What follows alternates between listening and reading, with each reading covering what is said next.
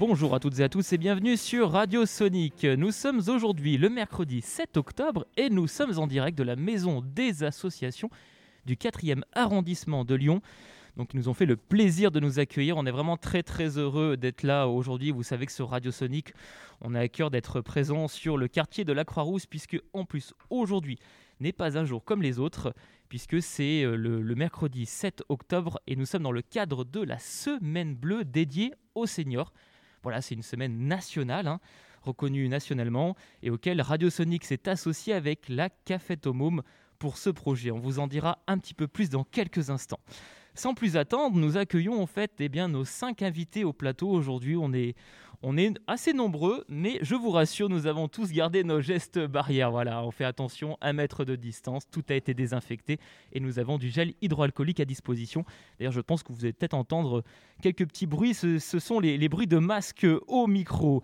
Nous accueillons aujourd'hui, nous avons le plaisir d'accueillir Marie-Agnès Cabot, qui est conseillère municipale du 4e arrondissement, et notamment dans le cadre de la petite enfance, euh, de la parentalité, du grand âge et des liens intergénérationnels, mais également de la solidarité locale et internationale, ainsi que la santé. Marie-Agnès Cabot, bonjour. Ben, bonjour à vous et merci d'être à l'initiative de cette émission euh, et ravi d'être là. Eh ben, ça nous fait plaisir de, de vous avoir avec nous. Nous avons également eh bien, nos deux seniors euh, de la journée. Euh, Nous accueillons Emmanuel Bronjon, bonjour, Oui, bonjour. et euh, eh bien, Patricia Kourechi. Bonjour Patricia. Oui, bonjour. Bon, alors vous allez bien? Oui, oui, ça va, merci. Bon, un pas trop stressé, ça va? Non. Bon, super. Non, vous avez l'habitude en plus de, de la scène. Vous êtes conteuse également. Voilà, vous me l'avez dit euh, hors micro. Nous accueillons également un invité. euh, eh bien, c'est un pas n'importe quel invité puisque c'est un parent. Voilà, parce que la Café Tomom, le projet est intergénérationnel. Il y a des enfants qui ont participé à ce projet-là, et nous accueillons un des parents qui fait partie de la cafette, qui est Sam Evin. Bonjour Sam. Bonjour, bonjour à tous. Eh bien, ça nous fait plaisir de, de vous avoir avec nous euh, dans cette émission radiosonique spéciale Semaine Bleue dédiée aux seniors.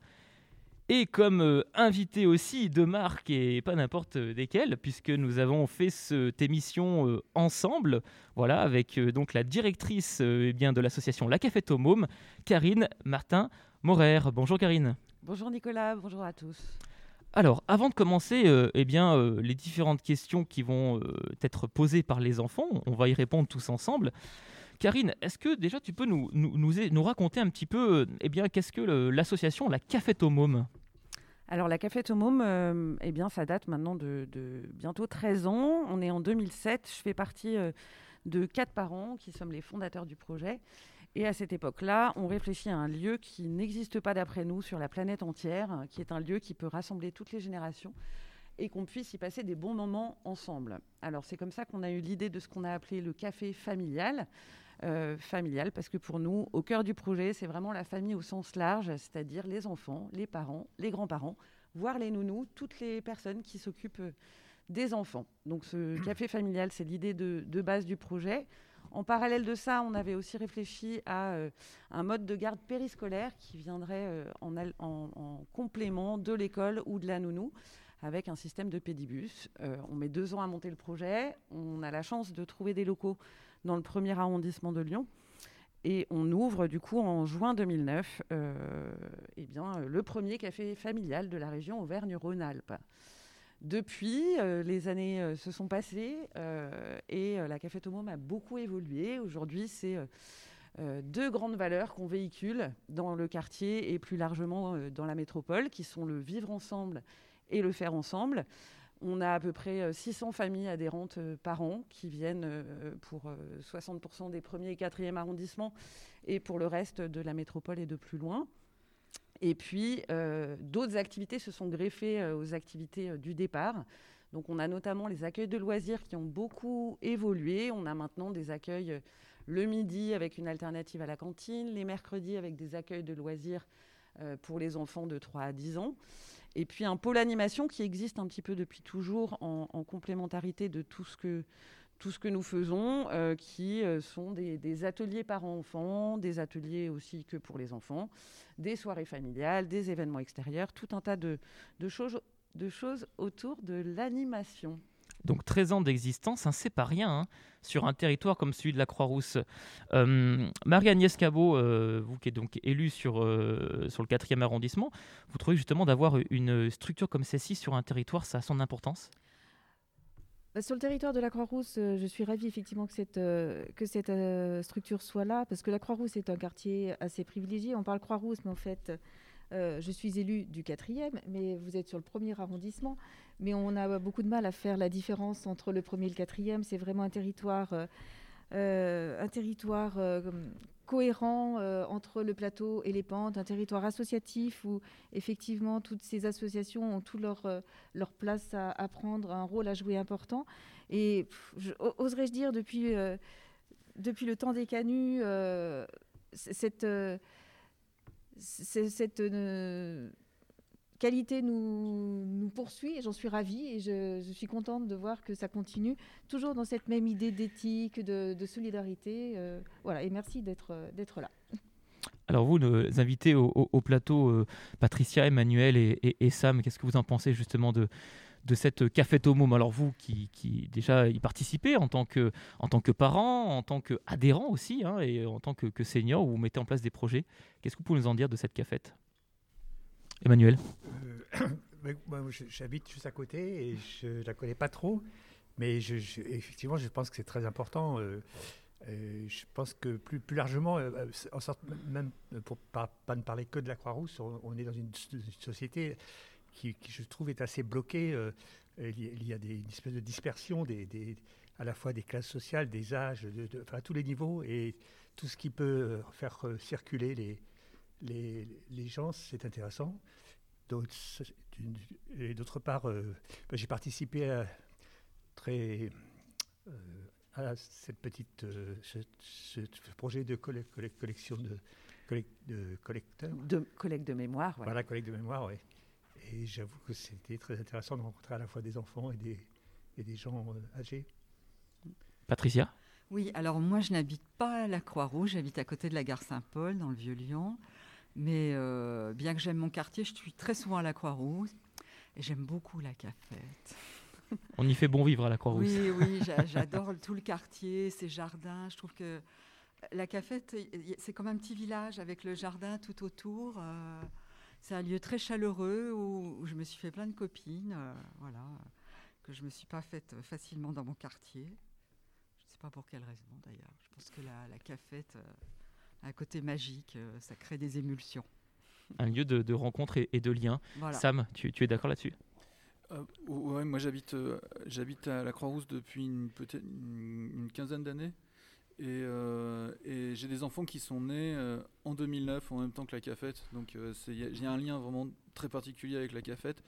Et on a été, du moment où, les enfants ont été en âge d'aller à la cafette, ben, tout naturellement, une association de quartiers euh, qui promeut les valeurs. Euh, il faudrait plus d'une émission pour expliquer les valeurs que promeut la cafette homo, mais en tout cas, on s'est très vite retrouvé sur, euh, sur, sur, sur ce qu'elle proposait et, et, assez rapidement, j'en suis devenu administrateur de manière naturelle, on va dire. Et, mes enfants, les trois enfants que j'ai, sont passés par la cafette homo, mais ils sont encore. Eh bien, et espérons du coup justement qu'ils sont encore pour de très très longues années, puisque que, la Cafette au Môme, maintenant également, eh bien, n'est pas que sur la partie enfant, puisqu'il y a aussi la partie intergénérationnelle, l'accueil des, seniors. Et euh, eh bien, c'est dans ce contexte-là qu'on anime cette émission dans le cadre de la Semaine Bleue des seniors, avec euh, bah, notamment qui a été aussi portée et élaborée par euh, Angélie Bricot, voilà, qu'on embrasse, qu'on salue hein, très chaleureusement, qui est eh bien retenue à la Cafette actuellement, mais qui nous rejoindra en, toute fin d'émission. Voilà, j'espère qu'on pourra la voir un tout petit peu avec nous à, l'émission. Euh, Karine, est-ce que tu, peux nous, expliquer eh justement tous ces projets intergénérationnels qui, émanent à la CAFET depuis euh, ces dernières années? Oui, alors en fait, tout à l'heure, je l'ai un peu mis volontairement entre parenthèses, mais quand on présente la cafette au moment, on ne, présente pas l'association sans parler de ce projet intergénérationnel qui est vraiment euh, devenu partie intégrante du projet associatif depuis 2011. Et 2011, où Patricia était déjà était déjà euh, l'une des premières personnes concernées. Euh, à l'époque, en fait, nous, on avait toujours euh, eu pour objectif de euh, développer les liens entre les enfants et les seniors. Donc ça se faisait de manière informelle dans ce fameux café familial où il y avait de fait des grands-parents qui étaient en lien avec des petits-enfants, par exemple. Mais à l'époque, on n'avait pas encore mené d'action concrète. Et puis, une animatrice est arrivée, elle s'appelait Amélie, elle avait plein d'envie, elle avait déjà de l'expérience dans ce type de projet. Et du coup, elle a commencé à développer des partenariats avec plein de, avec des EHPAD, avec euh, les résidences municipales de la Croix-Rousse, pour euh, solliciter des seniors et puis voir avec eux de quelle manière on pourrait euh, développer ces liens. Donc l'idée est de favoriser les liens entre les enfants et les personnes âgées, ça c'est l'idée de base. Et depuis 2011, il y a de multiples projets qui ont été mis en place avec une action qui consiste à avoir des groupes d'enfants qui sont un peu des groupes d'enfants fixes à l'année et qui vont aller, euh, qui utilisent différents outils, donc qui ont pu être, euh, à l'époque, on a déjà fait des émissions de radio, des journaux, ça s'appelait les petits reporters, on a ensuite eu les petits voyageurs qui ont organisé entièrement euh, plusieurs séjours intergénérationnels qui ont permis à jusqu'à 70 personnes de partir pendant une semaine au mois de juillet à à peu près une heure et demie de Lyon. Euh, et de vivre comme une grande famille de 7 à 97 ans euh, pendant une semaine. Et récemment, donc euh, l'année dernière, les canuts collecteurs qui visaient à aller à la rencontre des personnes âgées qui vivaient à domicile plutôt, en essayant d'aller d'aller voir aussi les plus isolés avec l'idée de collecter leur mémoire du quartier. Donc c'est ce qu'Emmanuel nous racontait tout à l'heure. Euh, et puis encore plus récemment, donc ça c'est le tout nouveau projet euh, pour lequel nous sommes là aujourd'hui. Eh ben, il se trouve que, au travers d'un partenariat euh, qu'on a mené sur les canuts collecteurs en fin d'année dernière, eh ben, tu es revenu en nous proposant ce projet d'émission de radio intergénérationnelle qui visait aussi à répondre à la problématique du moment, qui est la distanciation physique, et qui ne favorise pas ces liens. Donc il a fallu qu'on invente d'autres moyens de mettre en lien les enfants et les personnes âgées. Je, voulais juste aussi faire une petite parenthèse sur euh, l'implantation de la cafette au môme. Effectivement, on est sur le premier, mais depuis 2017, on est aussi sur le quatrième, et c'est pour ça que pour nous, la Croix-Rousse, c'est une échelle vraiment premier, quatrième arrondissement. Et on remercie encore une fois la, ville du quatrième et la maison des associations, bah, justement, pour pouvoir euh, bah, bénéficier de ces locaux, puisqu'en plus en période eh bien, de, Covid c'est très compliqué. On a, là on a un très grand espace, en tout cas on est dans la salle principale, donc là on, respecte très bien la distanciation, euh, voilà, et les gestes barrières, il n'y a aucun souci. Encore, encore merci, merci à vous pour cette, pour cette chaleureux euh, accueil dans cette très belle structure. Alors euh, le projet intergénérationnel, bien, bien entendu, hein, dans, le cadre de la Semaine Bleue des seniors, eh bien qu'on a, qu'on a répondu, on a, on a challengé au niveau national, et on remercie encore le comité national de la Semaine Bleue des seniors nous avoir accueillis sur Paris jeudi dernier, c'était il y a une semaine, pour la, remise de lauréats. On en parlera euh, tout à l'heure, puisqu'on accueillera euh, eh bien comme invité euh, Nathalie Gâteau, qui est la directrice en fait de, l'action sociale Agir Arco du groupe Apicil, justement, qui nous ont fait lauréat eh bien, de cette semaine bleue des seniors au niveau national. Alors sans plus attendre, nous allons passer à, la première question qui a été posée eh bien, par, par Luce. Et euh, on va pouvoir y répondre euh, juste, juste après. Luce, 8 ans. Qu'est-ce que vous pensez du quartier aujourd'hui? Alors, qu'est-ce que vous pensez du quartier aujourd'hui? Patricia Je suis à Lyon depuis euh, un peu plus de 20 ans.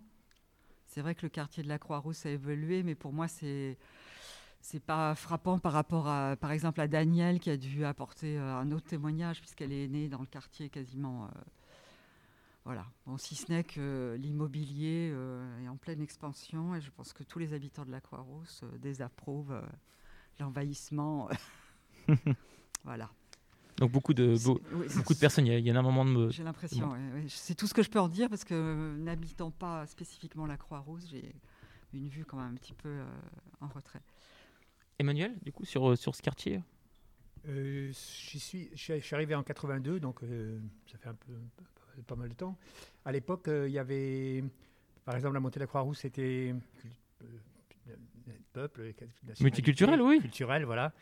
Et ça n'allait pas rester très longtemps parce qu'on a quand même, euh, dans ces, dans ces années-là, on, s'est un peu battu pour que la mixité demeure. Et, et, mais les, les, immeubles étaient achetés en, par, par, en, bloc et il y, a eu une, vraiment une, un changement, de, un, grand, changement.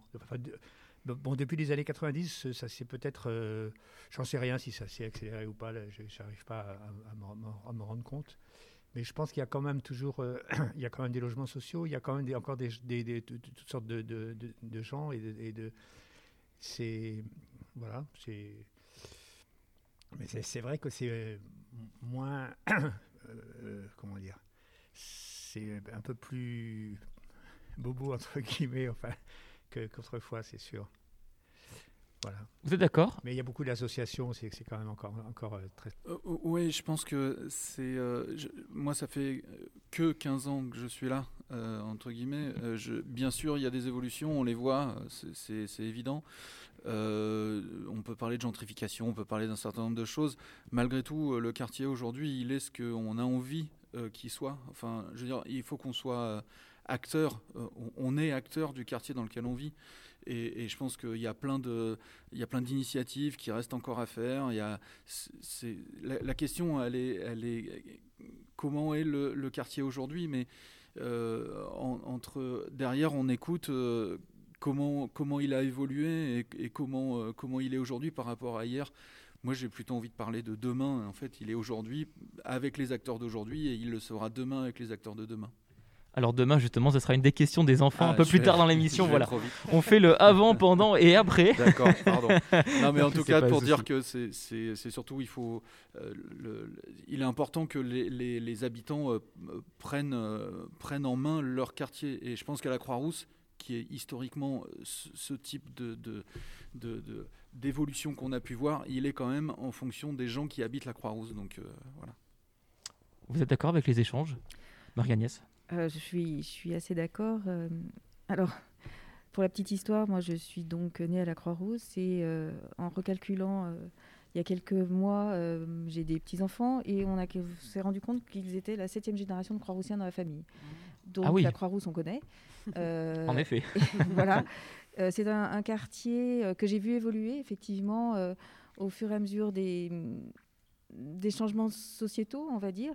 Et il y a une période qui était beaucoup plus compliquée, je trouve, à la Croix-Rousse, où il y avait, euh, notamment sur le plateau, euh, il y avait beaucoup moins d'artisans, euh, tous les rez-de-chaussée étaient abandonnés, il n'y avait vraiment plus rien. Et là, ça revient. Donc, je suis pleine d'espoir pour ce quartier. De toute façon, effectivement, c'est vrai qu'on a le quartier qu'on se construit c'est un quartier. On, dit tout le temps quand on est à la Croix-Rousse qu'on descend en ville, hein, on descend à Lyon. Mmh. Il y a quand même une spécificité. Euh, ce que je disais tout à l'heure, premier, quatrième, c'est pas arrondissement, c'est le quartier de la Croix-Rousse. Il y a une petite polémique entre les pentes de la Croix-Rousse et les pentes vers le, parc d'Athée d'Or, savoir qui sont les vraies pentes. C'est très drôle. Il y a plein de petites polémiques comme ça sur la Croix-Rousse. Un quartier très associatif. Il y a eu euh, euh, plein, de, plein de mouvements pour la défense de l'habitat, justement, entre la Croix-Rousse n'est pas à vendre, etc. etc. Et euh, nous avons bien conscience euh, en, mairie de, cette problématique effectivement de mixité et culturelle et sociale.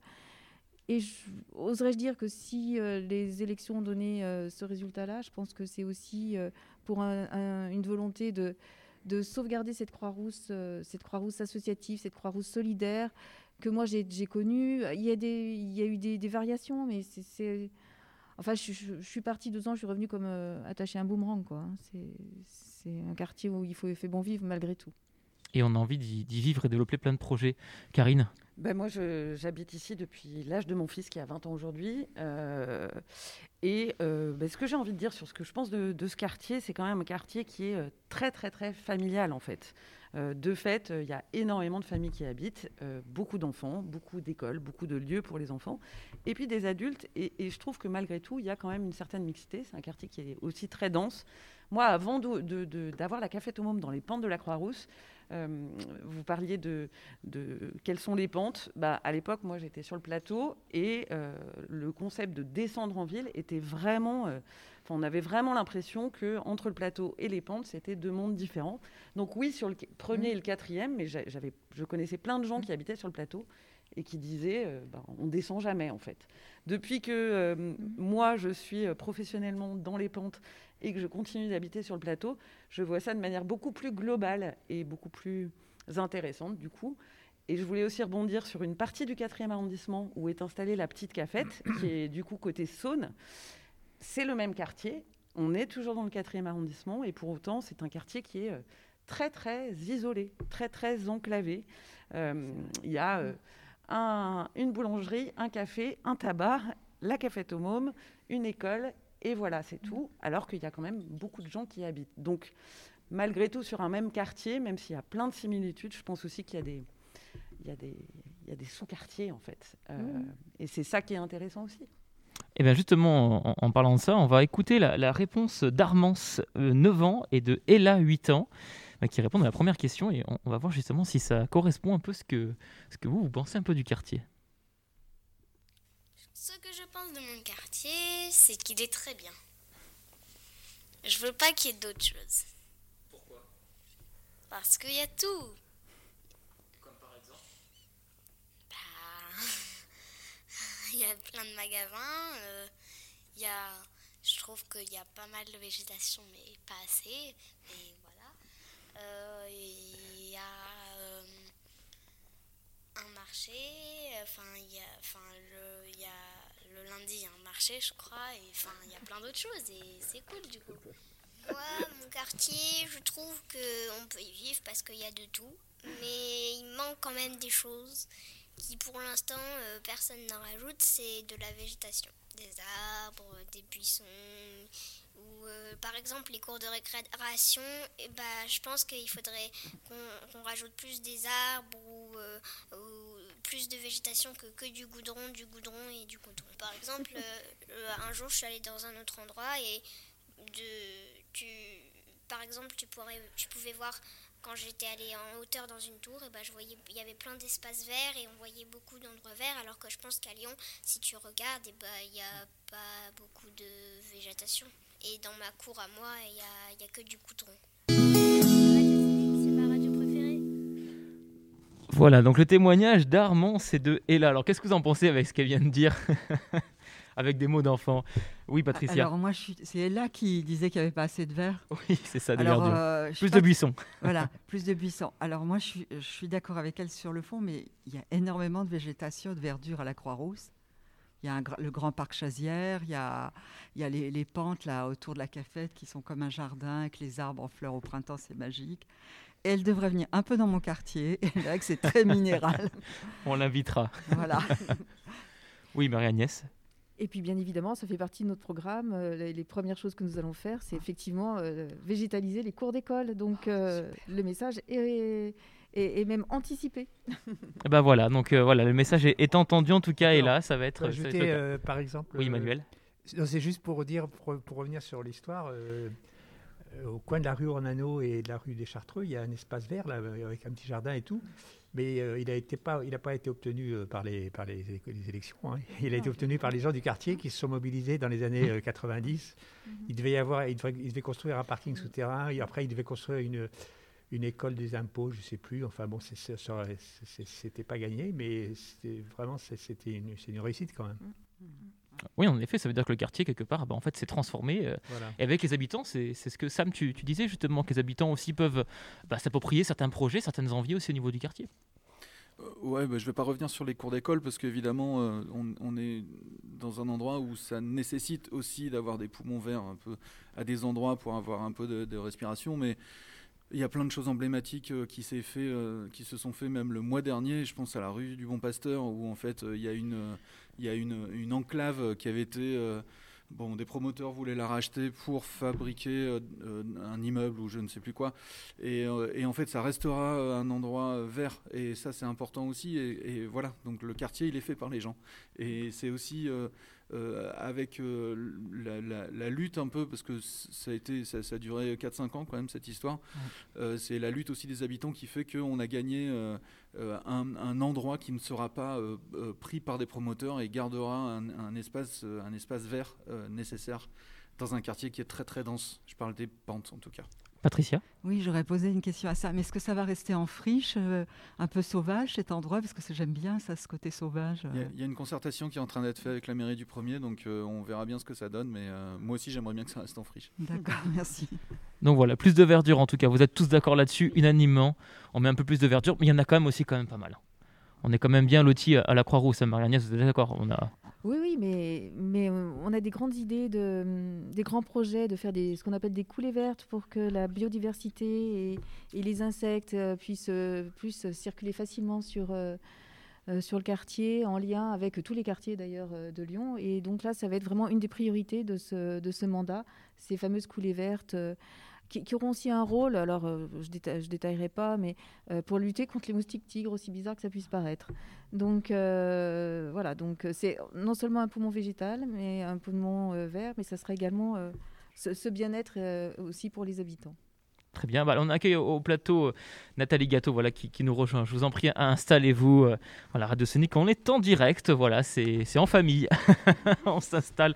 Voilà, bonjour, bienvenue.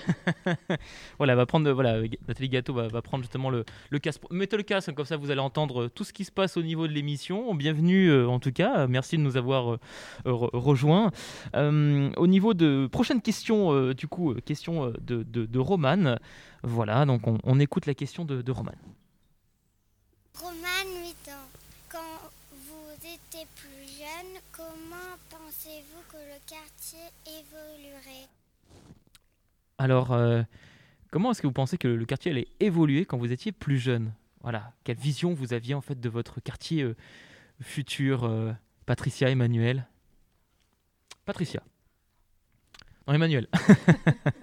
Euh, je sais pas. Dans les années quand je suis arrivé, effectivement, je, craignais que ça devienne un peu comme, euh, comme Saint-Jean, par exemple, avec euh, de plus en plus de, boutiques de, de, tourisme et de, commercial, mais pour tourner vers l'extérieur. Et, en fait, je pense que ça n'a pas, évolué quand même complètement dans ce sens-là. À part, bon, il y a une rue où il y a des galeries, la rue Burdeau, mais c'est bien.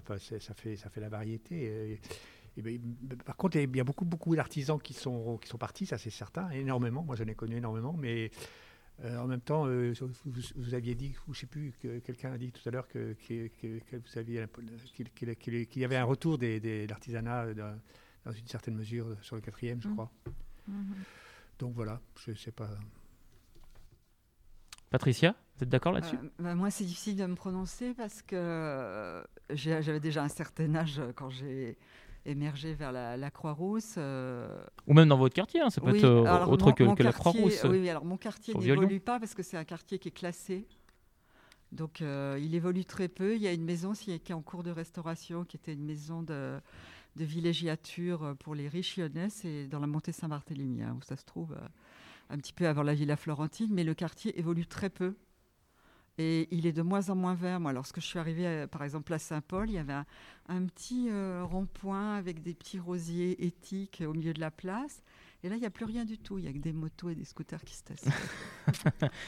voilà. Mais en tant qu'enfant, quand vous étiez plus jeune, euh, qu'est-ce que vous avez envie dans votre quartier. Moi, on a eu des témoignages, par exemple, où ils avaient envie de faire construire un parc avec des dinosaures et tout. Je m'en souviens l'an dernier sur l'émission. C'était sympa. Les enfants, en tout cas, ont envie de ça plus tard. On verra si c'est le cas ou pas. Mais voilà, qu'est-ce que vous, en tant qu'enfant, vous aviez envie dans votre quartier? Je sais pas, moi, avoir des manèges géants ou, ou d'autres choses, par exemple. Des idées folles. Allez, Emmanuel. Non, je, passe la parole à, mes voisins parce que j'ai pas d'idée folle. Même pas un tout petit peu? Non, pas vraiment. Sam, éventuellement, ouais. Euh, ouais, alors moi je suis pas, je suis pas originaire de Lyon, j'ai déjà dit, hein, mais euh, euh, je, je sais pas. C'est, je, je, vais rester sur mes, ma, ma, réponse, ma première réponse, c'est-à-dire ce que ce qu'on a envie d'en faire, quoi.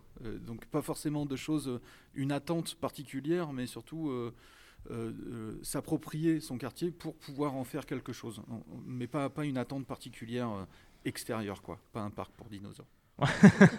Ah, c'était une envie des enfants parce qu'en dernier ça avait été très rigolo et, les seniors autour de la table avaient validé. Ils trouvaient ça futuriste plutôt intéressant. Alors oui, parce que forcément c'était aussi d'actualité avec, euh, avec Jurassic Park notamment, donc c'est pour ça. On se met dans l'esprit des, des, enfants.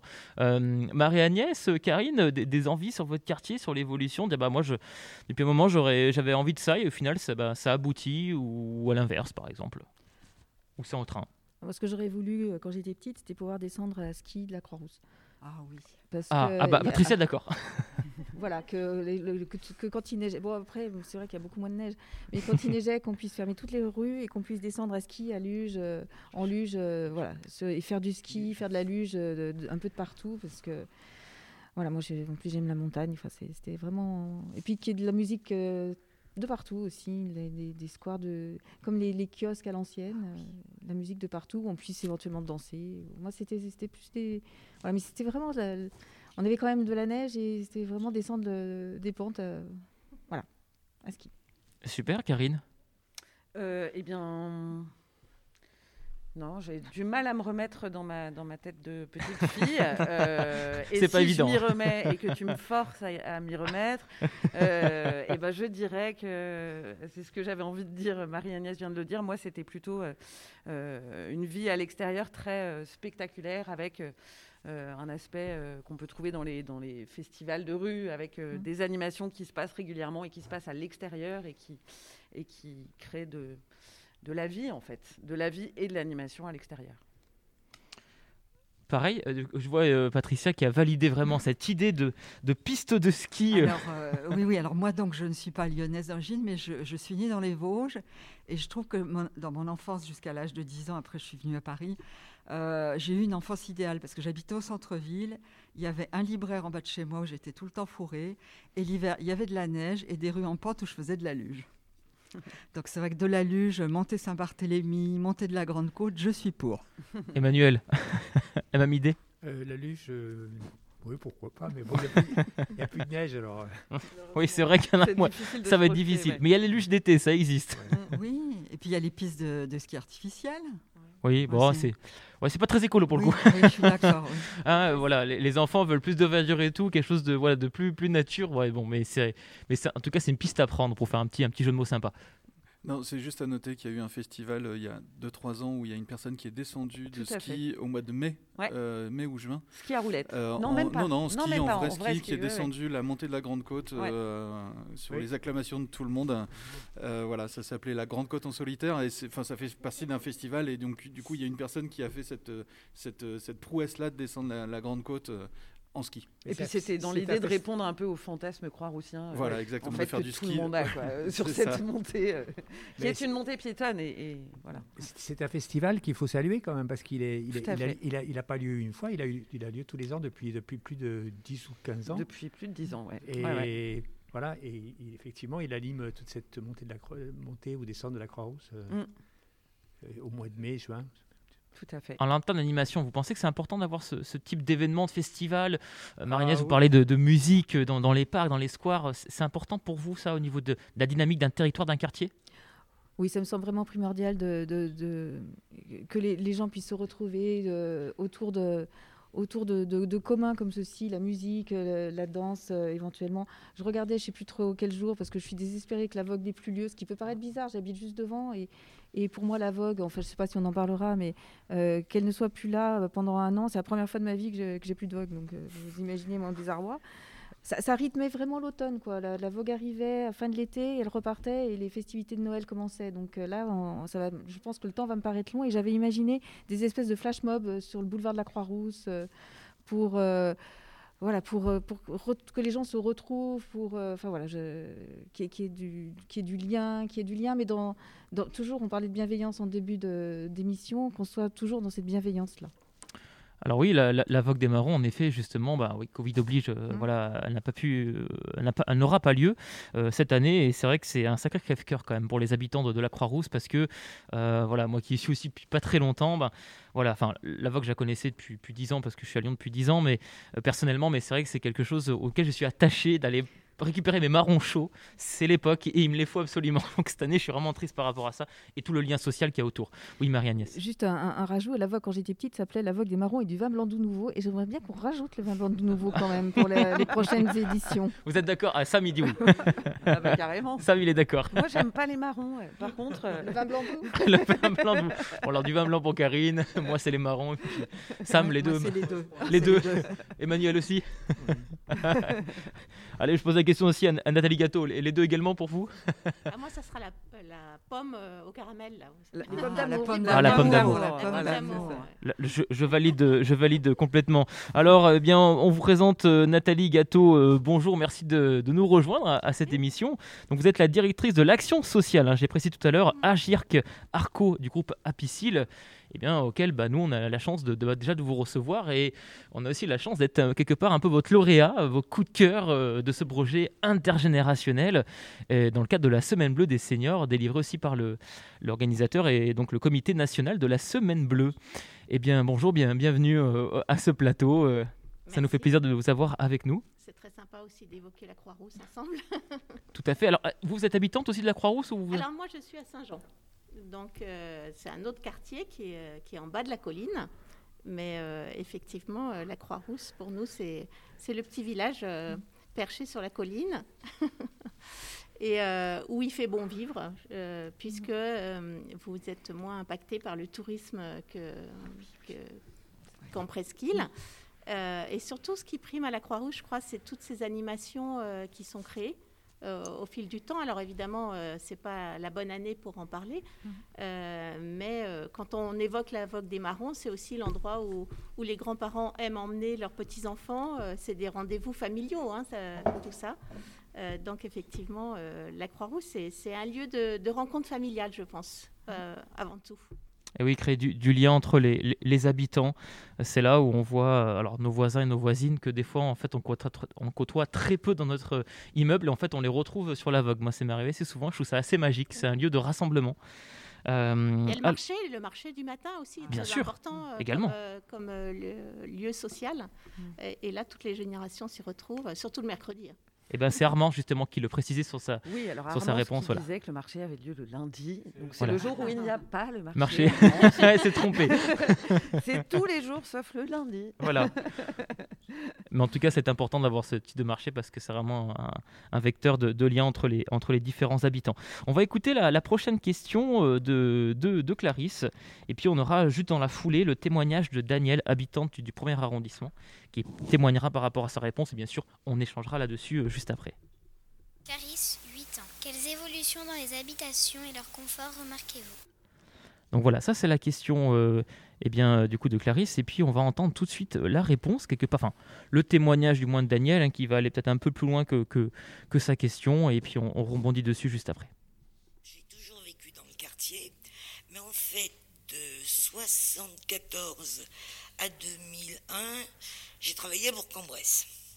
J'étais psycho à Bourg-en-Bresse, donc le quartier, je le voyais que le soir et le dimanche. Le quartier premier de la Oui, là, puis même Lyon, je le voyais que le soir et le dimanche. Je rentrais tous les soirs, mais bon, euh, c'est vrai que et à la retraite, j'ai redécouvert le plaisir de me balader dans Lyon, de, de mieux connaître certains arrondissements. Bon, l'histoire et les, les trucs un peu euh, archéo et ouais, patrimoine, ça m'a toujours intéressé, donc c'était pas une découverte euh, vraiment. Mais là, j'avais le temps d'en profiter.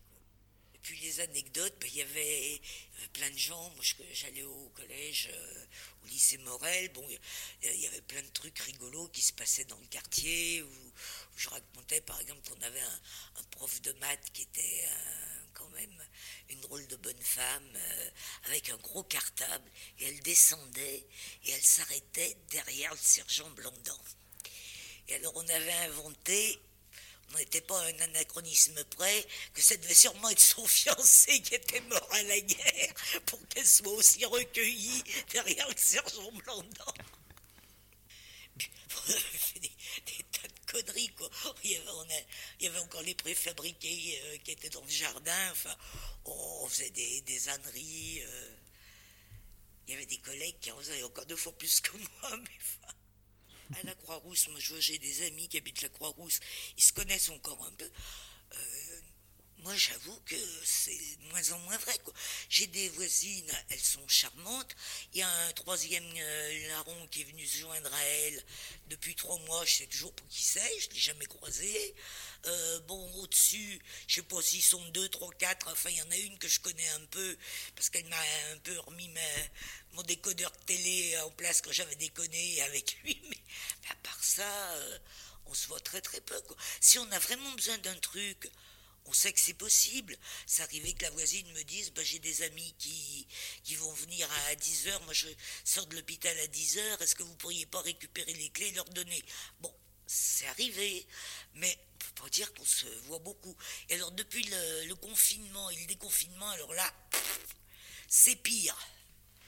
Je pense que pendant le confinement, chacun se confinait bien et euh, faisait comme moi, chaque fois qu'on entendait la porte qui s'ouvrait, on avait plutôt tendance à surtout pas sortir pour pas croiser les gens. Et puis, bon, bah, les gens ont des horaires très, très variés. Moi, j'étais sur Bourg, mais la, petite voisine du dessus me disait qu'elle travaillait à, à, Firmini ou, je sais enfin, du côté de Saint-Étienne. Donc, euh, elle a des horaires aussi. Euh, on se voit finalement très peu. Et puis les, générations euh, sont très différentes.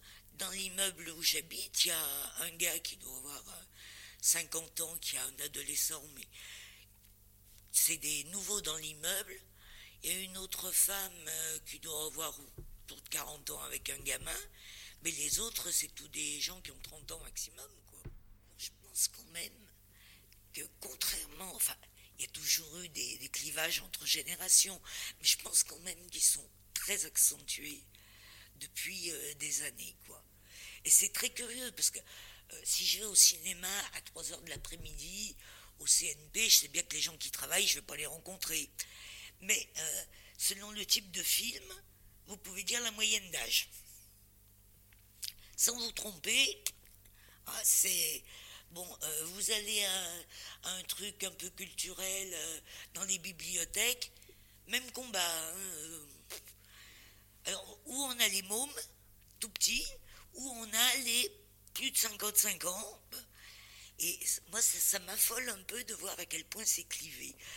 J'avais fait l'expérience en allant à la fête du livre à Bron.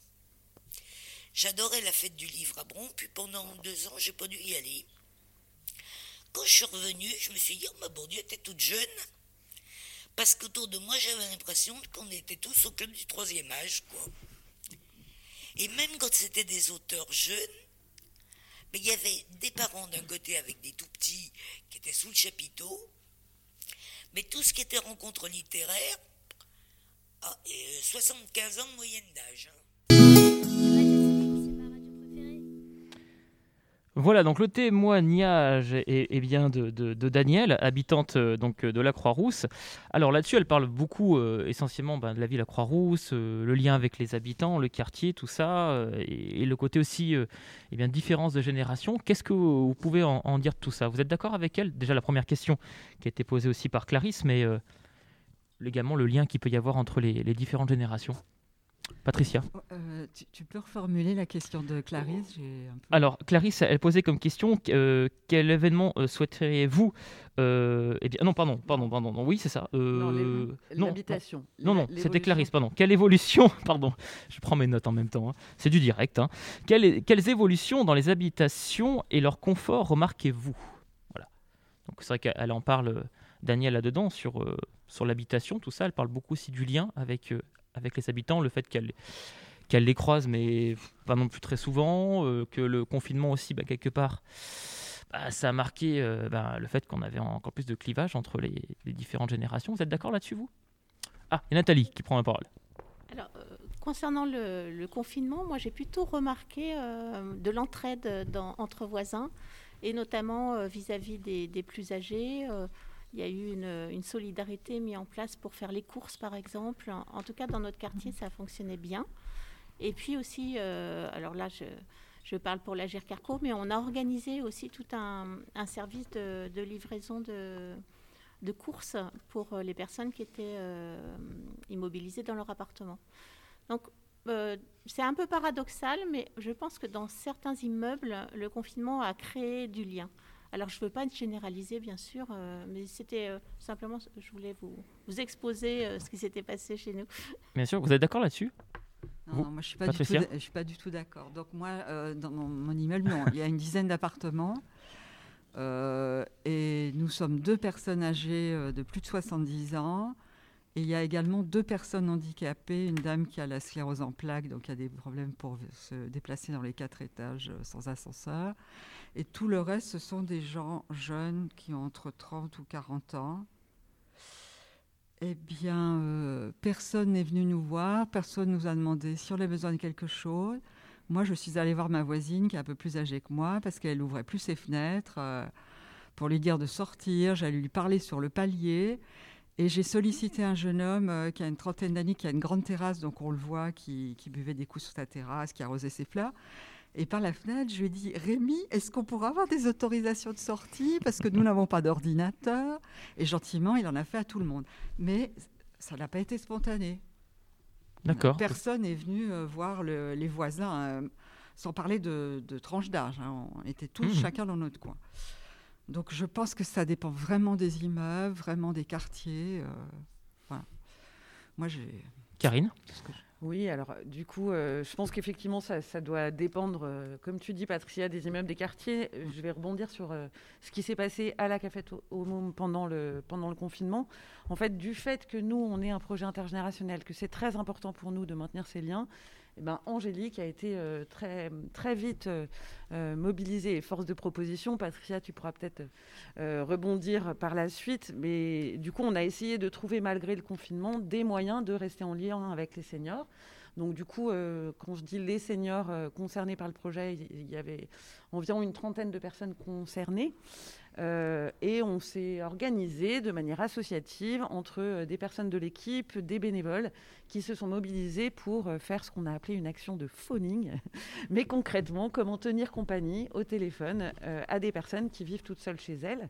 Donc ça, ça a été la première action. Et puis la deuxième, effectivement, on s'est la ville de Lyon a été aussi très, comment dire, mobilisée sur ces- ce- cette problématique des personnes isolées et avec une organisation de portage de courses. Donc on s'est porté volontaire pour ça et, et on était en fait, euh, euh, eh ben, on a sollicité des bénévoles, des personnes de l'équipe et puis euh, on est allé, on a participé à ce portage de courses. Alors je, pense que c'était peut-être plus facile quand une dynamique existait déjà en amont. Et, et alors du coup, Nathalie, vous disiez tout à l'heure que ça a favorisé l'entraide. Donc, donc je pense que ça a été aussi une des conséquences. Et que parfois, bah, ça ne prenait pas. quoi. C'est-à-dire qu'il il y avait peut-être des personnes qui n'arrivaient pas à s'en emparer, étaient elles-mêmes pas bien, enfin, que, que ça a déclenché euh, des choses euh, qui ont pu être différentes. Marie-Agnès Bah, disons que dans mon immeuble, il y en a beaucoup qui sont partis se confiner ailleurs. Donc euh, ça a quand même vidé beaucoup, euh, beaucoup d'immeubles. Euh, comme je le faisais remarquer euh, tout à l'heure, c'est un immeuble où je suis née, donc euh, je connais à peu près tout le monde. Donc je passais mon temps. Enfin, il n'y avait pas grand monde à voir, hein, il y en a quand même beaucoup qui étaient partis. Bon, j'ai. Le lien, le lien est resté, n'a pas été ni plus fort ni, ni plus faible. Je pourrais revenir pour la première question, si, si c'est possible, par Bien rapport sûr. euh, justement à cet immeuble que je connaissais bien au niveau confort, ce qui a été rajouté ces dernières- c'est- depuis que je, je vis là-dedans. Les toilettes, là, tout, chez tout le monde, parce que nous, c'était les toilettes euh, à mi-étage. donc euh, Sur le palier. Sur le palier. Donc ça, c'était quand même un confort euh, qui s'est fait dans les années 70 et c'était pas mal quand même, ainsi que le téléphone.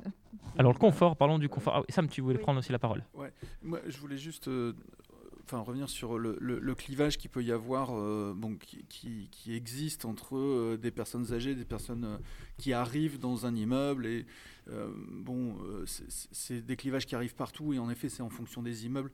Il y a d'autres clivages qui arrivent aujourd'hui. Enfin, je, vais refaire mon, militant de base, mais il y a quand même des clivages de classe qui commencent à arriver aujourd'hui.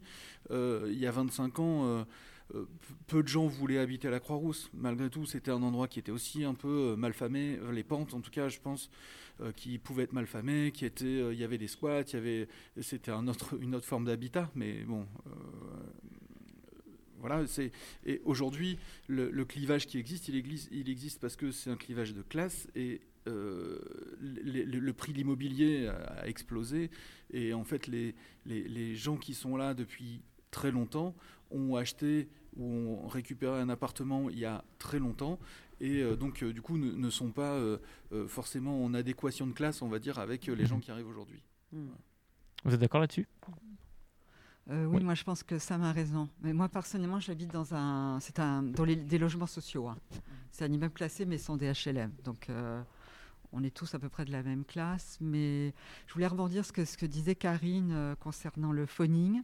Et ça, c'est vrai que je pense que c'est le lien le plus fort que, que moi j'ai eu pendant le confinement, bien que j'ai énormément apprécié le confinement, le silence et les oiseaux et tout le reste. Euh, c'est vrai que moi j'avais un lien très proche avec Angélique que j'aime beaucoup. Et après, on, avait créé comme un, une sorte de cercle. Euh, bon, Angélique, elle devait appeler une fois par semaine. Et on était chargés, nous, entre señoritas, de s'appeler les unes les autres. Mmh. On en voyait qui étaient vraiment en retrait, qui n'avaient plus envie de communiquer. Donc, on, les appelait, on envoyait des SMS. Et, et c'est vrai que le lien, je trouve que entre certaines personnes, c'est resserré à ce moment-là, euh, par téléphone. Alors du coup, je rebondis juste sur le terme de señoritas, voilà que Patricia vous, vous avez nommé, puisque c'est comme ça que bah, vous êtes surnommé à la Cafette au Moment, c'est ça au niveau de votre oui, petit collectif. Oui, c'est moi qui ai trouvé ce petit nom. Il faut rajouter señorito, excuse-moi Patricia. Oui, oui, bon, il y en a un, mais ça ne dérange pas. Euh, euh, Philippe n'est pas un macho, il accepte qu'on l'englobe dans les señoritas. Parfait. Oui, parce que quand on se, posait la question de comment on allait s'appeler, on a, je sais pas, c'était euh, les vieux, les vieilles taupes, il n'y avait pas d'hommes à l'époque. on a essayé de trouver des trucs drôles, et puis un jour j'ai eu l'élimination, je me suis dit, oh Señorita, ça fait un peu... Exotique. Voilà, exotique, un peu échevelé. Oui, andalouse, catalan. Un peu, fun, quoi, disons. Pas qu'un groupe de vieilles dames qui se réunissent. oui, ça fait, ça fait plus, plus jovial quand même, hein, c'est plus ensoleillé. Oui, je trouve aussi. Moi, j'imagine bien les réunions avec une plante. Quand on m'a j'ai entendu le terme, j'ai dit, mais c'est les réunions, c'est quoi? C'est plancha euh... Non, non, c'est pas sangria. sangria, tout ça, et musique catalane. mais nous sommes très gourmands. En temps normal, on partage des repas très sympas. C'est bien. Le repas, c'est la convivialité aussi. C'est important. Hein, vous êtes autour du plateau, là, vous êtes tous d'accord euh, là-dessus. Euh, Emmanuel, euh, du coup, sur bah, justement la, question de, Clarisse, sur eh bien les, Qu'est-ce que vous pensez un peu des évolutions du, et du confort dans, les habitations entre avant et maintenant? Je, pense qu'il faut se méfier un peu de, de l'autosatisfaction du village de la Croix-Rousse parce que effectivement, euh, mon voisin de droite a parlé de, clivages sociaux et je mm. pense que s'il y a eu des, évolutions, il y, a, eu effectivement des. Bon, il n'y a, plus de, il y a plus de toilettes sur le palier dans beaucoup d'immeubles, ça c'est sûr. Et il y a eu des ascenseurs qui ont été mis en place. Mais, mais euh, il y a eu le confort d'un côté, mais il y a eu aussi euh, tout un tas de, de, gens qui vivent dans des, dans des, dans des, dans des logements très très insalubres et qu'on ignore enfin, pas, pas, mal, je trouve. Quoi. Et je ne suis pas sûr non plus que. Comment dire Moi, pendant le confinement, ce n'était pas de problème parce que j'habite euh, sur les pentes et il y a un petit jardin que, en copropriété. Donc c'était hyper euh, familial, hyper sympa, mais euh, on est complètement privilégié quoi, dans ces cas-là. Parce que. Parce que mm. voilà. Et, par rapport à d'autres quartiers de Lyon, je, bon, je pense qu'il y a un peu un mythe quand même de. de, de, enfin, c'est pas un mythe, mais ok, la Croix-Rousse, bah, si on se le dit, on, on, y croit, quoi. Mais c'est n'est pas sûr que, que, dans la réalité, ça se passe à quoi? Parce que je pense qu'il y a quand même tout un tas de gens qui vivent, qui vivent très mal aussi à la Croix-Rousse. Hmm. Aussi bien des gens âgés, je pense à des, vieux, euh, vieux, maghrébins, je pense à, des jeunes aussi qui, sont, qui, sont, qui, qui, galèrent. Euh, voilà. Des personnes qui sont isolées, en fait. Et qui ne se voient pas, qui, ça, ça, se voient pas très bien entre eux. Hein. Ça ne circule pas très bien. Hein. Hmm malgré toutes les associations, parce que dans les associations comme nous, on, se voit beaucoup, on fait des choses, etc. Bon, alors, on se dit, on se dit facilement, ben, tout, est bien, quoi. Enfin, je ne sais pas, c'est juste une petite. Euh, c'est pas pour mettre euh, du négatif, hein, mais c'est pour. Euh, vous m'avez l'air d'être assez d'accord autour du plateau, parce que je vois les hochements de tête qui disent, pour la plupart, oui, en, effet. Alors oui, il y, a aussi des, clivages voilà, au niveau social, en effet, euh, comme l'a dit aussi Sam, c'est tout à, tout à fait vrai. Et justement, bah, pour combattre ça, ben, c'est mettre en place aussi euh, éventuellement des, projets comme le cadre, euh, comme le fait notamment dans le cadre de ces projets intergénérationnels, et eh bien la cafette au môme. Je pense que là-dessus, ça peut, ça peut répondre à ces problématiques-là. Oui, après, euh, on a été sollicité il n'y a pas très longtemps, par exemple, par un, bailleur social de la montée de la Grande Côte qui nous a fait part de grosses difficultés euh, qui étaient vécues dans les immeubles, euh, qui étaient remontées par les gardiens avec des, problèmes divers et variés. et qui, pour lesquels ils essayent de trouver des, solutions pour créer du lien, pour refaire médiation. Et, voilà, donc j'étais d'accord avec vous, Emmanuel, sur le fait qu'il ne faut pas juste dire que bah, oui, il y a des situations privilégiées, oui, il y a des immeubles où ça se passe très bien, et oui, il y a aussi d'autres où ça se passe moins bien. Il ne faut pas les oublier et il faut peut-être essayer d'avancer ensemble. Donc je pense que, que c'est euh, en se mettant euh, à plusieurs autour d'une table, donc en identifiant les, les, les, problèmes, et puis euh, parce que la café à elle toute seule, elle ne peut pas aller dans les immeubles où ça se passe pas bien. Quoi. Si le bailleur social ne montre pas une volonté d'améliorer les choses, bah, là, en l'occurrence, ça peut peut-être faire avancer les choses s'il y a un, vrai lien qui se fait entre des acteurs qui, bah, à la cafette, qui euh, est habitué à essayer de, mener des actions pour faire du lien, et le bailleur social qui est très au courant de, des problématiques euh, au sein de ces, de ces immeubles, justement. C'est un travail d'équipe, c'est un travail commun. Alors on va passer sur une question euh, complètement autre, on va, on va changer complètement de sujet, on va être aussi dans, dans, l'avant, mais ça, ça, vous concerne tous. voilà. Euh, moi aussi, j'ai envie de dire, même si bon, au niveau de la génération, euh, forcément, euh, les jeux ont quand même évolué. Hein. J'ai 33 ans, en 33 ans, ça a quand même beaucoup, beaucoup évolué. mais j'imagine que voilà, 60 ans et tout, c'est encore bien, bien plus considérable. C'est une question que vous pose Colette. À quel type de jeu jouez-vous quand vous étiez enfant? Que pensez-vous de l'évolution des jeux maintenant? Alors, à quel jeu jouiez-vous quand vous étiez enfant, plus jeune. et l'évolution qu'il peut y avoir de ces jeux-là, justement. Bah, Karine. Moi, je, moi, j'adorais jouer au Scrabble avec mes deux grands-mères. Donc, euh, je l'assume, parce qu'en fait, le Scrabble n'est pas un jeu très euh, euh, en vogue, et j'adore toujours jouer au Scrabble. Et du coup, j'ai donné le, le truc à mes enfants et je suis tellement contente. Mes deux garçons qui ont 15 et 20 ans, qui adorent jouer au Scrabble également. Donc c'est, pour moi, c'est un jeu qui, qui, a traversé les générations. je ne sais pas depuis combien de temps ça existe, mais en tout cas, euh, euh, quand on va dans les dans les barrageux et dans tous ces endroits où il y a plein plein de jeux, c'est pas forcément le jeu dont vont nous parler euh, les animateurs de, de quoi, parce que c'est le jeu un peu historique. Mais voilà, moi j'ai un très bon souvenir et je, je pratique toujours ce jeu avec grand plaisir. Marie-Agnès sur les jeux de. Ah, moi, c'était pas le Scrabble. Je, je, suis pas fan de Scrabble. Moi, j'adorais jouer au Monopoly, mais uniquement si je gagnais. Donc, Bref. Mais sinon, non, non, j'ai commencé par la belote avec mes, mon grand-père, la, la belote, puis la coinche. Euh, maintenant, je me suis mise au tarot parce que j'ai les mains plus grandes que quand j'étais petite. Parce que quand on est petit, les cartes, il y en a beaucoup. Et voilà, et je suis, je suis contente effectivement de voir tous ces, ces barrageux qui, qui se sont montés, parce que j'aime... En fin d'adolescence, euh, j'avais découvert euh, Diplomatie, qui était un jeu qui est un peu à l'origine des jeux de rôle euh, actuels, qui était un jeu sans, sans hasard. Et voilà, je suis assez joueuse en fait de, de tout ce, ce genre de choses. Et j'aime bien les barrageux pour ça. Ah, il y en a en plus, c'est justement ça que c'est aussi un, vecteur de lien entre les différentes générations. Et, je voulais pour la semaine bleue, j'aurais aimé imaginer justement un lien, euh, imaginer des. Alors pas apprendre au jeu au tarot pour cette histoire de main quand même, mais j'aurais bien aimé qu'on puisse euh, faire des tournois de, de belote avec les, les, enfants, leur apprendre, parce qu'on peut apprendre à jouer à la belote assez vite. Et, le Covid n'a pas aidé. Hmm. Oui, c'est vrai. voilà, et eh ben peut-être à soumettre ça pour, pour l'année prochaine, dans le cadre de la Semaine Bleue. Nathalie, allez, les, petits jeux euh, quand vous étiez plus jeune. Moi, j'étais plus euh, jeu de plein air. Et, j'adorais jouer aux billes, euh, je suis désolée. Et, et, tout le troc qu'il y avait autour, euh, je t'échange les rayés contre les agates, les machins, les trucs. J'aimais beaucoup ça.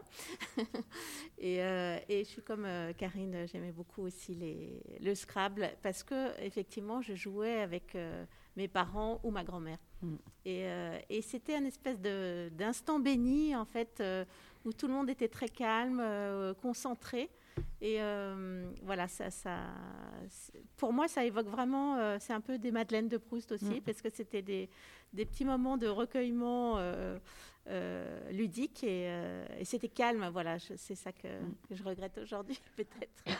Alors Sam, juste pour aussi rebondir, c'est qu'actuellement, je pense que Sam, tu vas, tu vas valider ça avec moi, toi qui as des, des enfants en plus en bas âge, les billes, c'est redevenu la mode hein, dans les cours de récré. Hein. J'entends parler que de ça. Hein. tu valides? Oui, je valide les billes.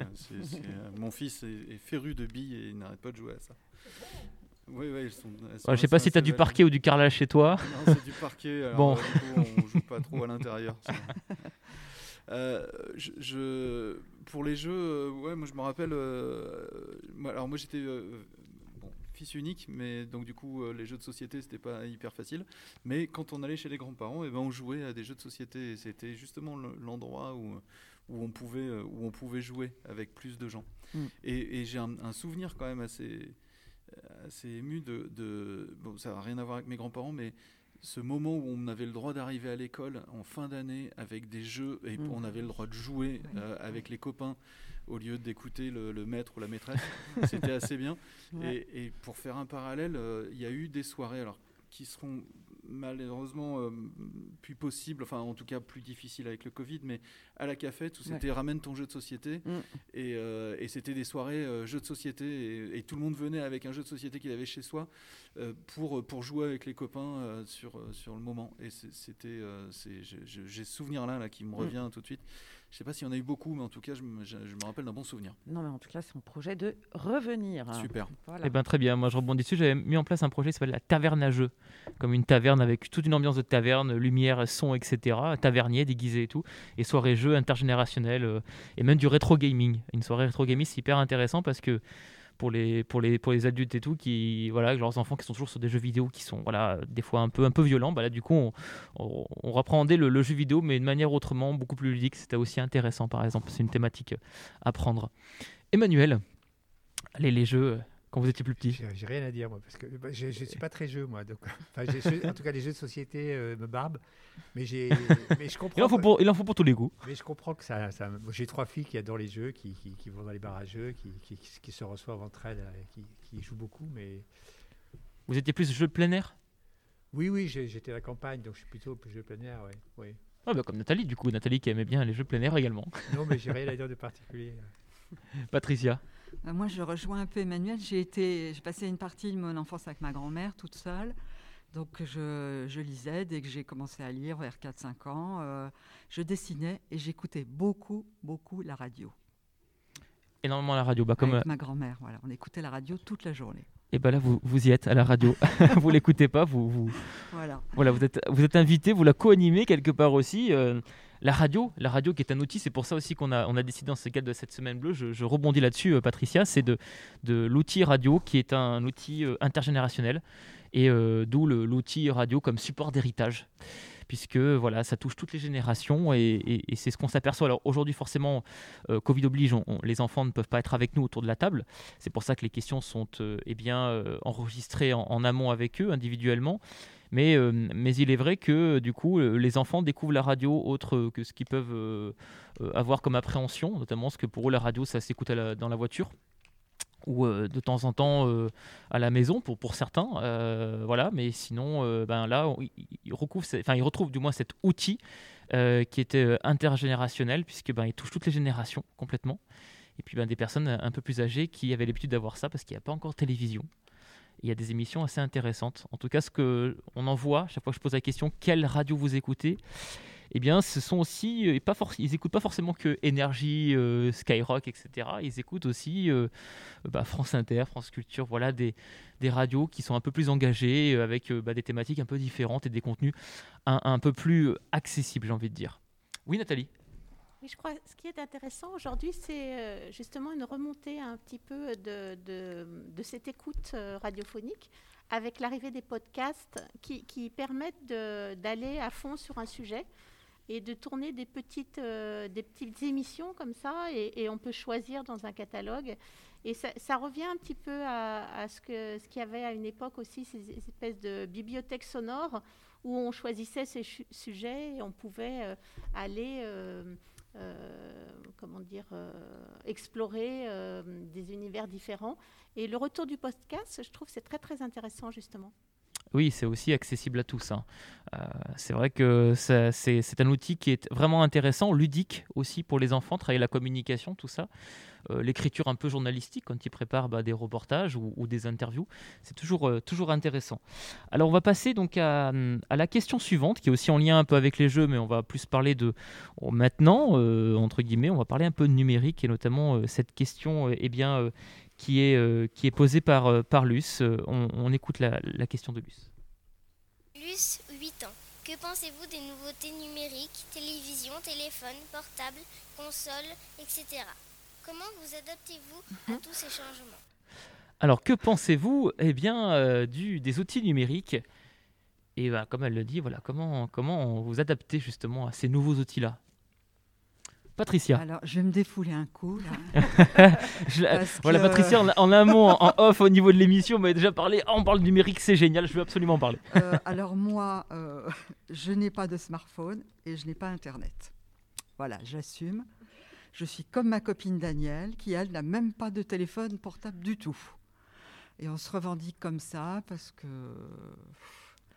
parce que ça doit nous saouler, parce que quand je suis devant un truc numérique, je n'y comprends rien, que je n'ai personne sur la main pour m'expliquer. Et, et je lance une suggestion. Moi, j'aimerais beaucoup qu'il y ait un projet intergénérationnel. euh, des seniors comme moi, avec des enfants de 8-12 ans, et qui nous donnent des petits cours, vous voyez, on puisse enfin s'acheter un appareil qui fait rêver tout le monde, et, et qu'on nous dise, mais non, c'est très simple, n'aie pas peur, tu vas voir, tu vas y arriver. C'est entendu, Patricia. Merci. Ah voilà, Karine, sur l'outil numérique justement. Alors, c'est contre quelque part dans un premier temps, mais du coup, au final, Patricia, vous n'êtes pas forcément contre si on vous explique, si on vous forme justement, Ouais, on vous alors, sensibilise à euh, l'outil numérique. Alors, euh, je suis sur le fond contre. Moi, Internet, avec tous les trucs, les messages, euh, les, les trucs intrusifs, euh, les messages publicitaires, enfin, tout, tout ce que j'entends, les arnaques sur Internet, tout ça, ça me vraiment. J'ai pas envie que ça envahisse ma vie, mais je me rends compte que dans un an ou peut-être deux ans au maximum, je serai obligée de passer par ces engins euh, d'années parce que tout ce qui est administratif euh, ne pourra plus se passer autrement. Et ça me pose un grave problème parce que je pourrais m'en passer. À un moment, je disais, de toute façon, je n'aurai ce genre d'engin que si un jour j'ai un policier sur mon palier qui me dit que c'est obligatoire. voilà. Bon, jusque-là, en tout cas, déjà, vous allez peut-être avoir des ateliers de sensibilisation au numérique et surtout, voilà, qui vont peut-être pouvoir euh, vous aider. Et, et l'année prochaine, on, on se retrouvera encore au plateau et peut-être que la, la vie aura peut-être changé. Pourquoi C'est pas possible. Pourquoi, pas, Puis Voilà. Je serai en podcast à longueur de journée. Et vous animerez des émissions radio. Voilà. C'est vous qui les animerez. Eh ben, avec grand plaisir, en tout cas. Euh, Marie-Agnès. Oui, alors euh, pour euh, continuer un peu sur, euh, sur ce sujet, la MDA euh, organise également des, des ateliers euh, org- euh, qui sont euh, menés par des, des, des seniors également pour justement euh, Internet également et, et surtout pour l'Internet libre. Qu'est-ce que c'est la MDA C'est ici, pardon, la excusez-moi, maison des des- associations. D'accord, voilà. c'est la réduction de... Voilà, Et surtout euh, de l'internet libre, à savoir sans pub, sans rien. euh, Oui, voilà, donc oui, il y a je tout sais ce que ça existe. Voilà, et donc il y a vraiment un, un Gérard, euh, je sais plus son nom, il m'en voudra, j'en suis sûre, mais il se fait tout le temps appeler Gérard, qui organise donc des ateliers et qui sont vraiment très intéressants. Je pense que je vais y faire un tour aussi parce que moi j'arrive effectivement à. En en fait, j'ai- j'aime pas qu'on m'espionne, donc euh, Pareil. voilà, donc euh, c'est un peu compliqué et je pense que la plupart des jeunes maintenant aussi sont un peu comme ça. Donc trouver tous les tous les, les serveurs libres, euh, les etc. C'est Mm. c'est bah, mon, un- mon, mon projet également. Donc euh, l'adapter, oui, mais Je me sens moins seule, là, tout à coup. Et voilà, bah, c'est une possible solution justement de pouvoir être, être formé euh, dessus sur ces logiciels-là. Emmanuel, sur le numérique? Euh, moi, je suis pour, mais je suis, je suis preneur pour euh, le, les logis- logiciels euh, libres et des choses comme ça. Mm. Parce qu'effectivement, bon, moi, j'ai eu la chance d'avoir trois filles sur le tard, donc euh, elles m'ont. Elles m'ont, elles m'ont, comment dire, elles m'ont, elles rassuré, elles m'ont aidé, parce que sinon j'aurais peut-être paniqué un peu comme ma voisine de gauche. Mais je pense que c'est, c'est, c'est tout et son contraire. C'est, c'est, c'est, c'est- c'est- c'est- si on n'avait pas, enfin, c'est fantastique le réseau quand même de, de- de pouvoir avoir, euh, ne serait-ce que bon. Enfin, je sais pas, vous- Wikipédia, par exemple, pour moi, c'est fo- c'est fondamental. Je veux dire, c'est- c'est génial, je trouve, comme, comme idée. Et euh, bon, voilà. Bon, je, sais bien aussi que c'est chronophage euh, chez, chez beaucoup de gens, que, que les jeunes, euh, soi-disant, lisent moins, mais bon, je crois qu'ils lisent autrement. euh, J'en sais rien. J'ai pas de. c'est- ni mal ni bien. on ne peut pas ne pas vivre avec et c'est- autant en faire quelque chose d'intéressant. Sam, du coup, là-dessus Avec les enfants, justement, le, le fait que bah, voilà, le, le numérique, l'outil, bah, pour toi aussi, en tant qu'adulte, mais aussi avec les enfants. Ouais, bah, je ne vais pas revenir sur les outils libres, euh, open source et, Mhm. et tout ça qui. qui c'est- comme ce que je, disais tout à l'heure, c'est se réapproprier aussi des outils, comme on se réapproprie un quartier. Donc, euh, le, numérique euh, rentre dans nos vies, euh, autant que ce soit le plus éthique possible et pour le, avec le, qu'on ait le plus, la main possible sur ces outils et, qu'on ne nous fasse pas avaler n'importe quoi sur du traçage ou, peu importe. Et, bon, après, l'outil numérique et l'utilisation des écrans, on va dire, avec les enfants, ben, Bon, je pense que là, il y, aurait beaucoup, beaucoup de choses à dire. Euh, et, en tant que parent, on essaye d'être le plus vigilant possible. Euh, malgré tout, on se fait souvent un peu dépasser euh, par l'utilisation en tant que telle. Et, voilà, il faut juste, je pense, être assez vigilant sur l'emprise que peuvent avoir. Est-ce que tu penses que justement entre les, enfants, voilà, les, personnes plus âgées et tout, il y a, quand même une est-ce qu'ils arrivent à soit les, former euh, Emmanuel parlait de ses, enfants justement qui, mm. qui l'ont formé justement à ces outils-là. Est-ce que tu penses que même la nouvelle génération, enfin maintenant, tu vois, les enfants euh, ont dépassé complètement euh, les adultes sur l'utilisation numérique par exemple? Que, les enfants forment les, les, personnes, leurs parents ou mm-hmm. les personnes plus âgées, c'est très bien. Que, que, les outils numériques déforment les enfants. je, Et je pense que c'est ça qui, sur lequel il faut vraiment être vigilant en fait. Il faut, faut vraiment euh, mettre de l'éthique dans les outils numériques quoi, et, euh, et, de l'utilisation des images, etc. Nathalie, euh, vous parliez tout à l'heure justement de ce qui s'est, enfin, du confinement, le fait qu'il y ait la solidarité au niveau de, de, votre, de votre quartier. maintenant, les outils numériques, justement, on l'a vu hein, durant le confinement, ça a été quasiment presque essentiel pour une grande partie de la population.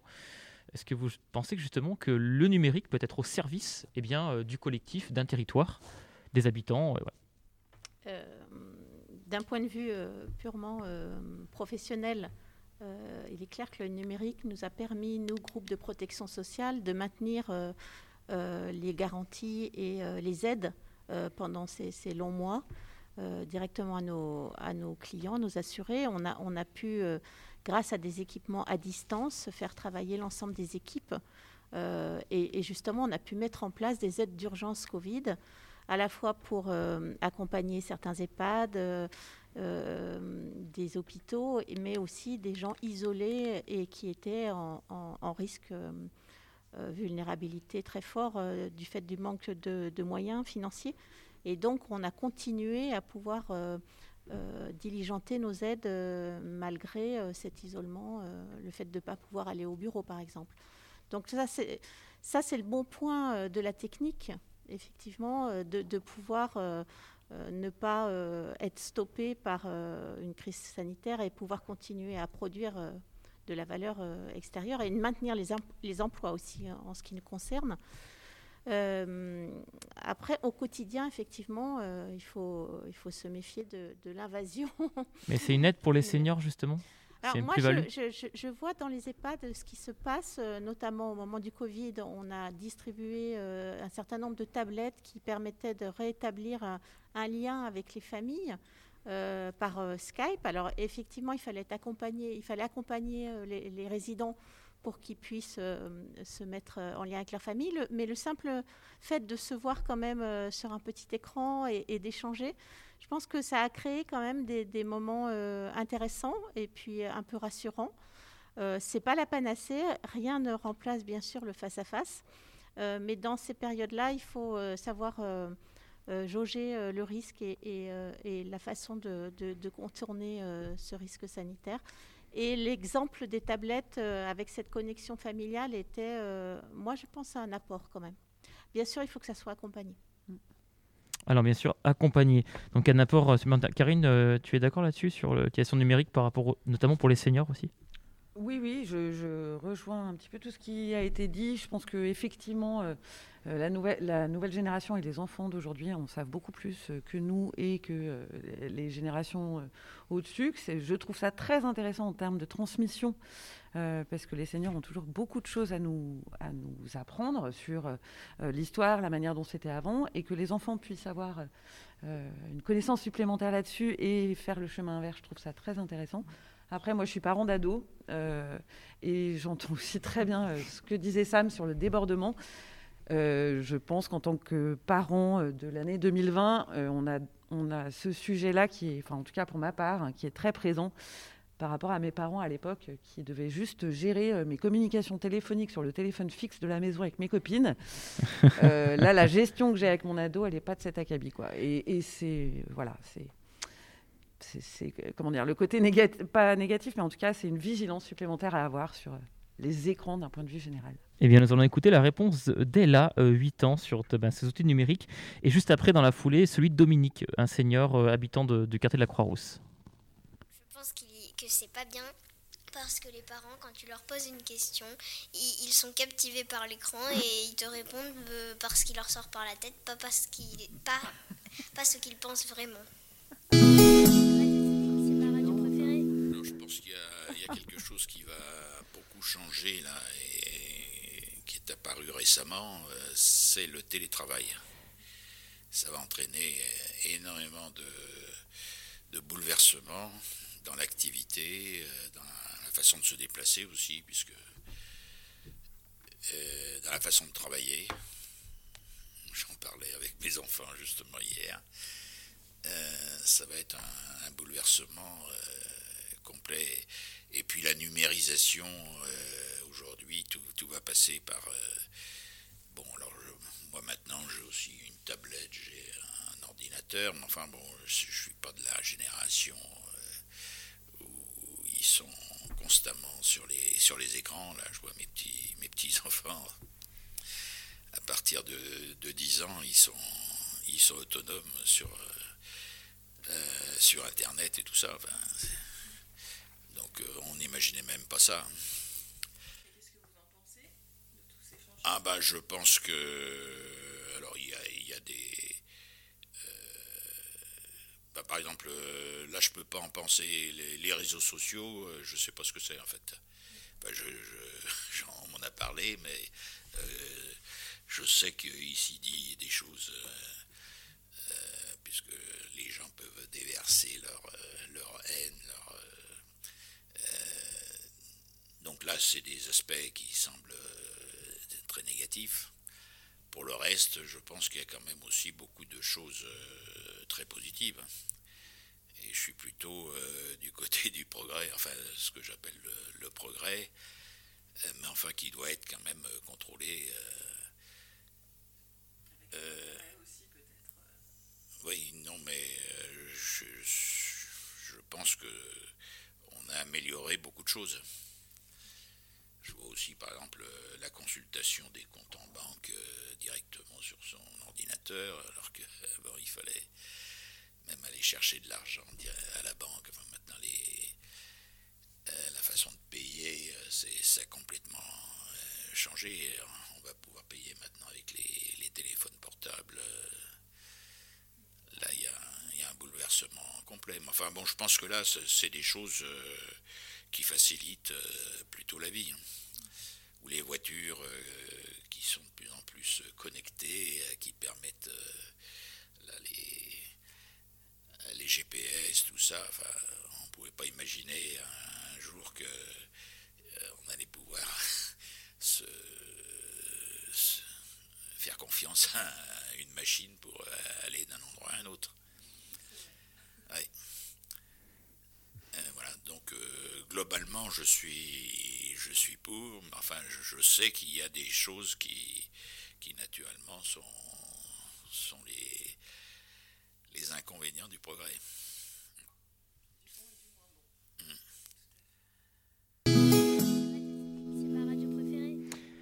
Voilà, donc c'était le témoignage de Ella et euh, de Dominique. Elle a 8 ans. Et Dominique, voilà, qui parle un peu, donc euh, vous l'avez entendu, hein, sur euh, c'est positif, mais en même temps, voilà, il faut pas tout, mélanger. C'est un peu ce qu'il disait Sam aussi, hein, c'est que ça peut être dangereux aussi. Il faut faire attention. Il faut l'utiliser à, bon escient déjà, qu'est-ce que vous pensez de ces, de ces deux témoignages-là, avec deux générations complètement différentes, même si elle a parlé aussi de ses parents, du coup, sur l'utilisation du numérique. C'est pas bien, c'est bien, en tout cas, elle, le signale, c'est important. Et, euh, et moi, j'ai aussi comme question, c'est, encore une fois, par rapport au confinement, on a vu quand même pas mal de, de, de seniors, de personnes qui étaient isolées, hein, pas que seniors, et qui, du grâce au fait de pouvoir échanger par, euh, par exemple, par la tablette, par l'ordinateur, par le smartphone, avec la famille euh, euh, éloigné, bah, du coup, ça a quand même créé du lien à distance. Voilà. Alors, qu'est-ce que déjà vous pouvez me dire de, de ces deux témoignages-là et de, on va dire, de, de ce raisonnement euh, en toute fin? Sam Ouais, bah, je, remarque que c'est assez contre-intuitif. Hein. la petite fille, elle dit qu'elle n'est pas d'accord, et puis la personne âgée, elle dit qu'elle est d'accord. on, aurait quand même parier l'inverse. Mais euh, voilà, c'est ça. C'est assez, c'est assez euh, euh, bon. y a, avec toutes les nuances qu'il y a derrière.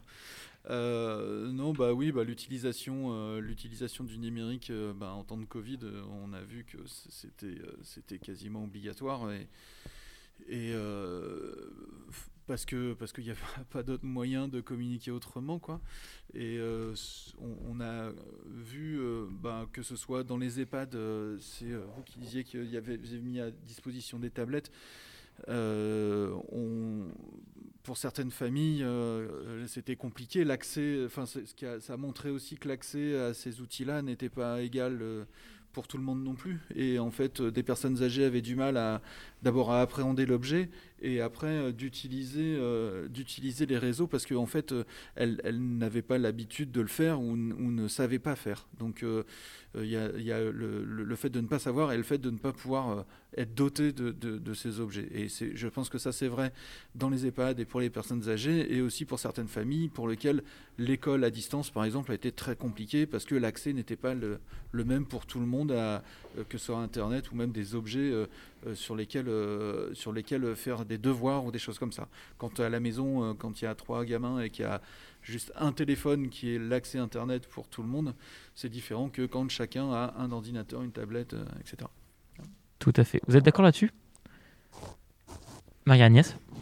Oui, c'est vrai que c'était surprenant la, la, différence de perception qu'on aurait pu avoir et les réponses ça m'a juste fait penser aux, délibérations par rapport à la 5G, donc je, m'éloigne un peu du cadre, où, euh, où les jeunes n'en veulent pas et c'est plutôt euh, les, élus d'un certain âge qui sont à fond pour la 5G. Mais comme quoi.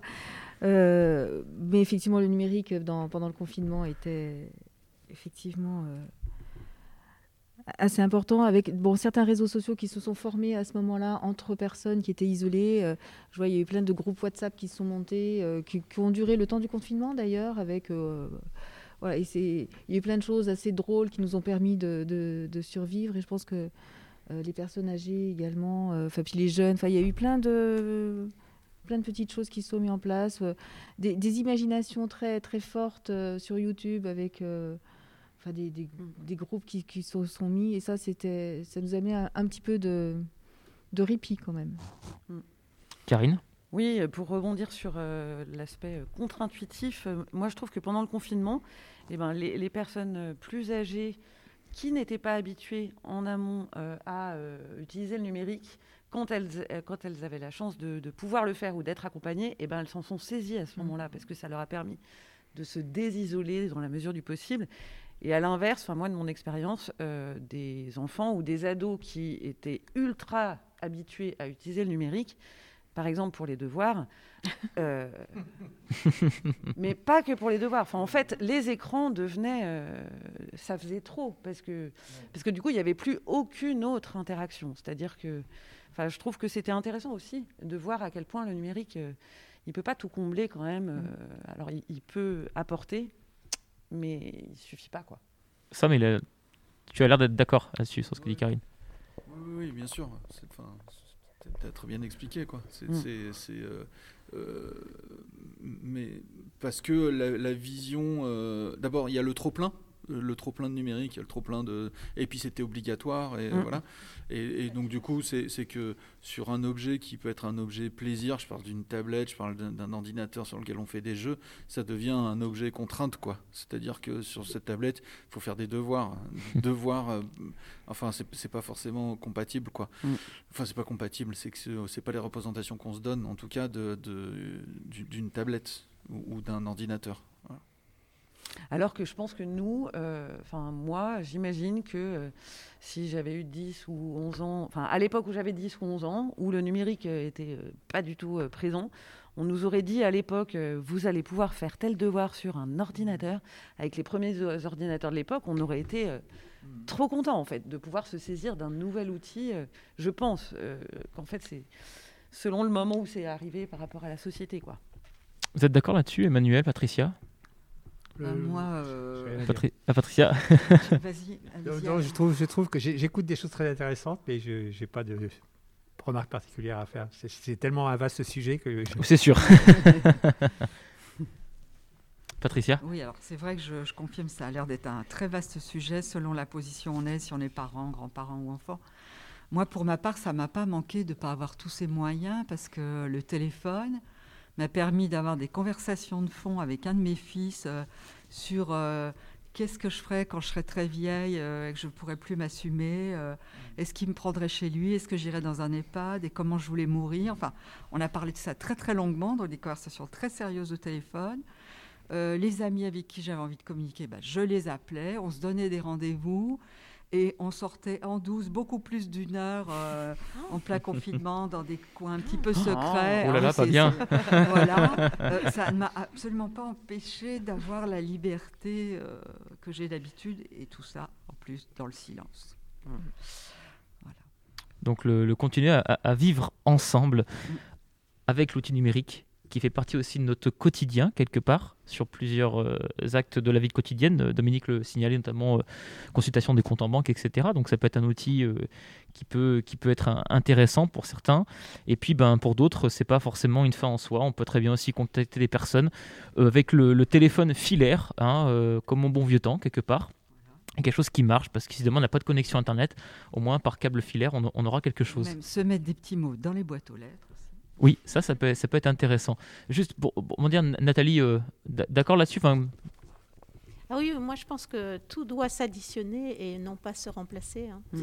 Euh, D'ailleurs, on le voit, euh, c'est bien ce qui se passe. Euh, en fait, ça multiplie les opportunités. Euh, mais après, il ne faut pas tomber dans une espèce de, de systématisme voilà, qui, qui, nous prive d'autres joies. Et, et le, la solution des EHPAD, elle était que ponctuelle. Euh, bien sûr, il fallait rétablir très très vite euh, le droit de visite parce que euh, voilà, l'isolement et puis les pertes cognitives ont été malheureusement énormes pendant cette période. Mmh. En effet. Eh bien, justement, l'outil radiophonique comme radiosonique, nous, on a fait des émissions qui s'appelaient qui s'appelait, et en tout cas, bon, j'espère que ce ne sera plus le cas pour pas qu'on soit reconfiné, bien entendu, mais euh, qui s'appelait Radio Sonic à la maison. Vous allez pouvoir aussi les entendre sur l'audioblog. Et donc, deux émissions par semaine qui étaient euh, justement pour donner des bons plans, des activités à faire chez soi, euh, proposées par nos chroniqueurs, chroniqueuses, à destination des personnes isolées, des seniors, des plus jeunes, des familles. Il y a même des comptes en ligne.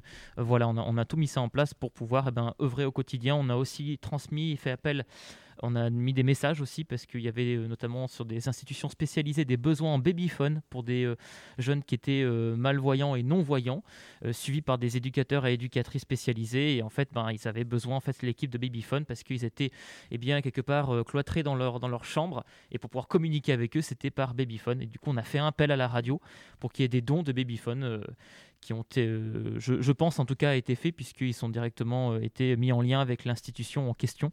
Donc voilà, le, numérique sert aussi à ça, quelque part aussi à faire passer certains messages. Et euh, bah, comme c'est le cas aujourd'hui dans l'émission Radio Sonic Semaine Bleue des Seniors avec la Café au Môme.